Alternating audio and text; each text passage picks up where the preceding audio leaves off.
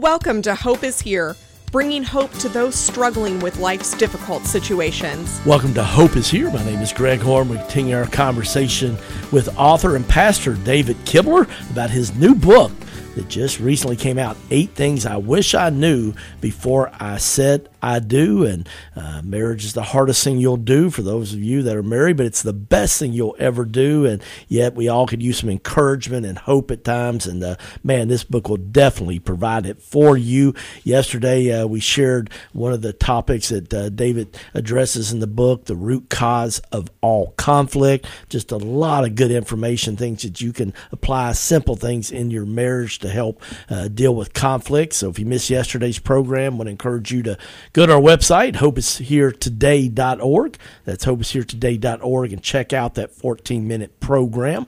But uh, we're going to talk today about another topic from this book, and it's called Having a High Trust Home.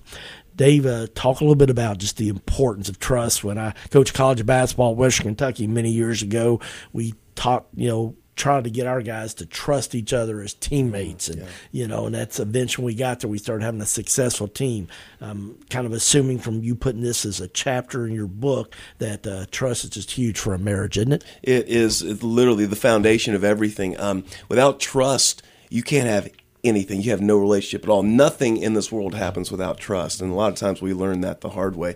But um, a, a couple that doesn't trust each other um, you can't even you don't even hear what the other person is saying. Literally, uh, let's say a, husband says tells his uh, wife, "You look nice today."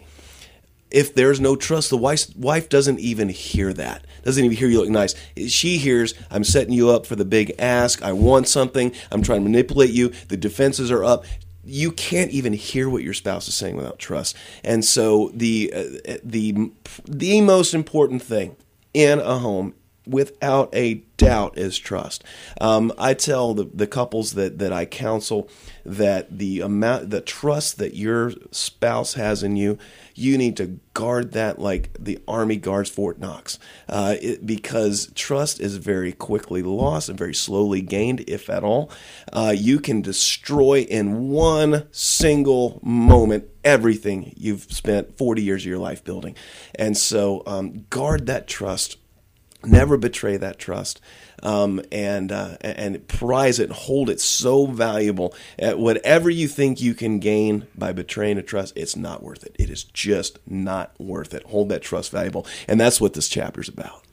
Well, I know somebody listening today, you may be getting in that gray area and you know that, that it's not wise about something you're doing. So I hope you hear what uh, Pastor Kibler saying, Dave Kibler, here, the author of this outstanding book, Eight Things I Wish I Knew Before I Said I Do. Uh, this chapter we're talking about today, have a high trust home. Uh, you talk about, you know, nothing, I mean, nothing happens without trust. It's no, really that no. simple, isn't it? And yeah, and people come to me and say, well, uh, we're, we're having issues in our marriage and this kind of thing. I always go back to trust because everything comes back to that.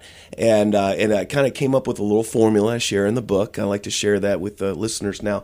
Um, trust uh, is equal, the amount of trust that someone has in you is equal to the level of your character. No high, the, the, trust is equal to your character. If you have low character, you'll have low trust. High character, high, high trust. And the amount of your character is the sum total of what you consistently do. Your character is not who you are on your best day. Your character is not who you are on your worst day. It's not who you hope to be. It's not who you want to be. It's not who, you know, you, you, you portray yourself to be on Facebook. That's not who you are. That's not your character. Your character is the sum total of what you consistently do over time. And so that is what people base your base their their evaluations of your character on. And so when a couple comes to me and said we need to work on trust, I need help with building trust. I always go back to okay, let's work on your consistency. How consistent are you? Are you where you're supposed to be? Are you do you do the things you say you're going to do repeatedly? Do you are, are you faithful with money? Do you hide things? You know these things. These are all trust building things because you have to do them consistently. So the the the number one thing I could tell all the listeners out there today, if if you want trust in your home, go back to the consistency. That is that is key because the consistency is the key uh, the sum total I mean sorry your character is the sum total of what you do consistently. And the amount of trust in your home is going to equal the level of your character And I think the thing I found doing ministry 20 years, it's not often the big thing. It's the little things. It's, you know, the little decisions. Oh, being yeah. consistent. You start being consistent, little things, the big things will just happen, right? Yeah, um, and and probably lot, everybody listening to this, you, know, you and me combined, uh, both, we've had the, our trust uh, betrayed. We put our trust in someone, and and that's been betrayed. Uh, a very very ugly episode uh, in my life when I was a youth minister. Um, I had a, a difficult kid who had an even more difficult parent, uh, and I needed some wisdom. And so I, I called one of my elders who was good friends with them, and I said, I need some help because this is what's going on with this kid, and the parents driving me crazy. Um, can you give me some insight into what's going on in the home? Is there some type of whatever is going on? And and and I and, and I said I would really appreciate if you keep this between us because I, I really like this family. I, I but I need help understanding. Well, um, at the next elder meeting, uh, he brought up word for word every every word that I had said, and every and and of course there were minutes and they were public and everything like that. I'd never felt so betrayed in my life. Now, what he said was 100% accurate. He did not embellish. He did not change. 100% accurate, but it was not his story to tell. And and I had never felt so betrayed in my life, and I learned my lesson. Never tell this guy anything. Um, and I wonder how many spouses are out there with that level. Um, you you don't have to lie to betray a trust. You know, you just have to tell a story that's not yours to tell. And um, and so. I, I, I've had my trust betrayed. So have you. So is every person listening to this.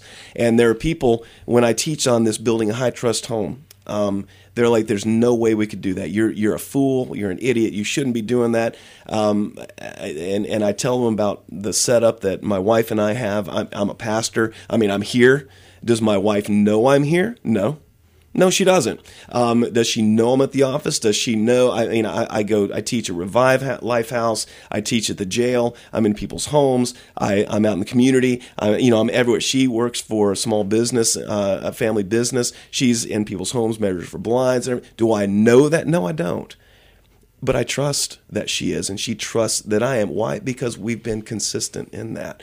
And and I people say, well, you're just setting yourself up for failure. You're you're an idiot. You know, I I, I can't believe you're you're just one you know, away from disaster. And uh, and I ask people why they're that way, and they tell me, well, they've been hurt in the past, and I say, I have too. But there's a great quote from Mark Twain that I share in this book that I like to share with you. He says, Mark Twain says this.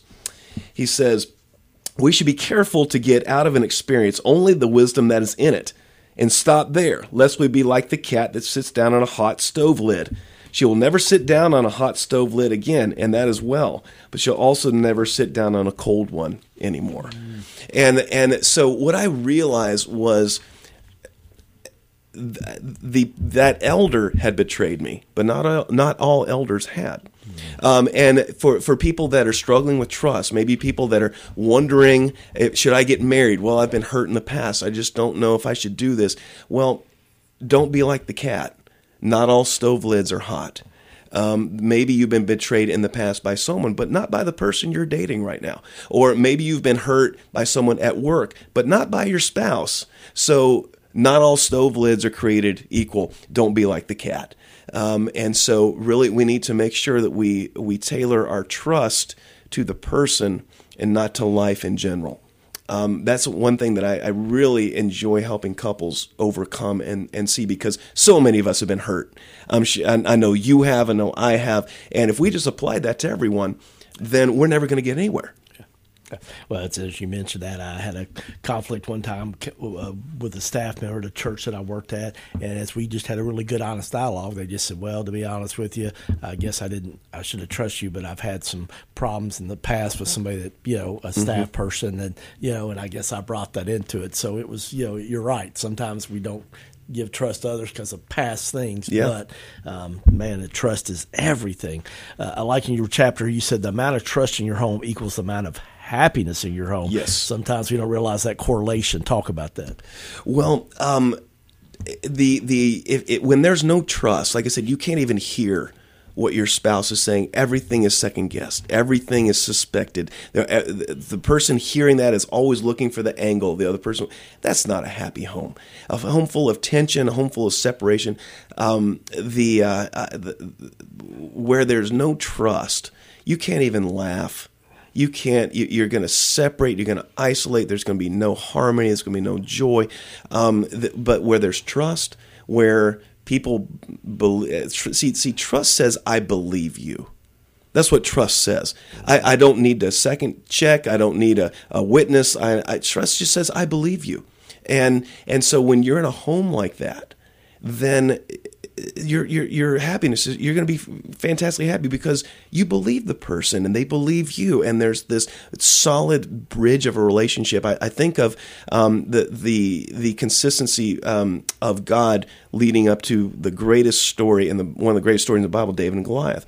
Um, people just we, we start the kids story david and goliath um, where he walks out and, whoa, what faith? Well, what we don't understand is that God had been preparing him that. Uh, when he was in front of King Saul, uh, David said, listen, I was out tending sheep and a lion and a bear came up and, and I, and I went after him. I killed him and I took them. And the same God that delivered me from the hand of the lion and the bear will deliver me from, from Goliath as well. And see, God had set up a track record of consistency through for uh, preparing David for this moment. So when this when this moment came, David said, "Well, of course, God has had that consistency. He's come through for me in the past.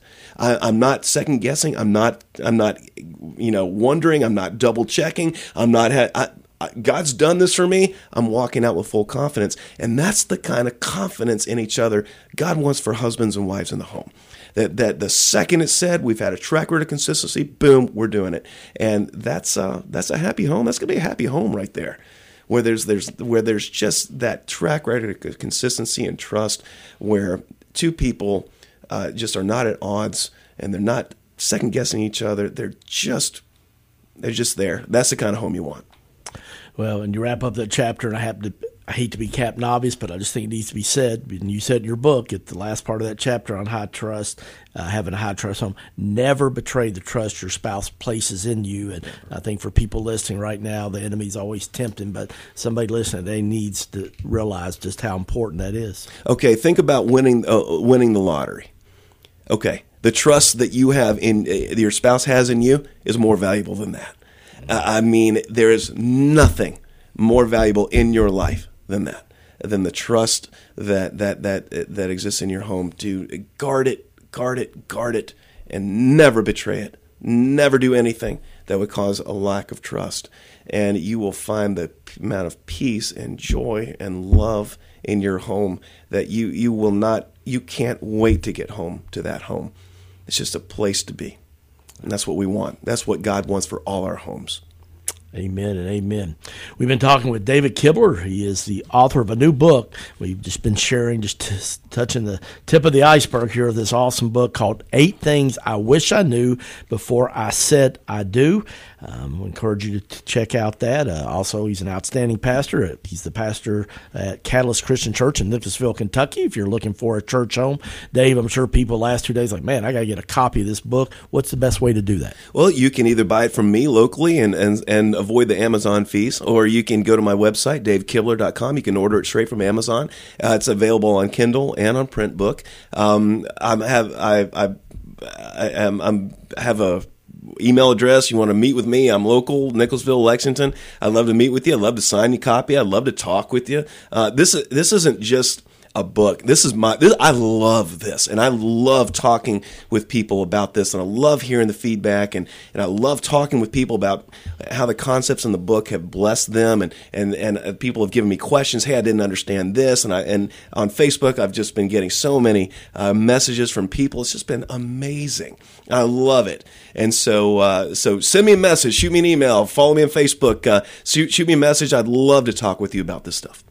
All right. Well, I hope you'll check out his website, davidkibler.com. That's davidkibler.com. Get a copy of Eight Things I Wish I Knew Before I Said I Do.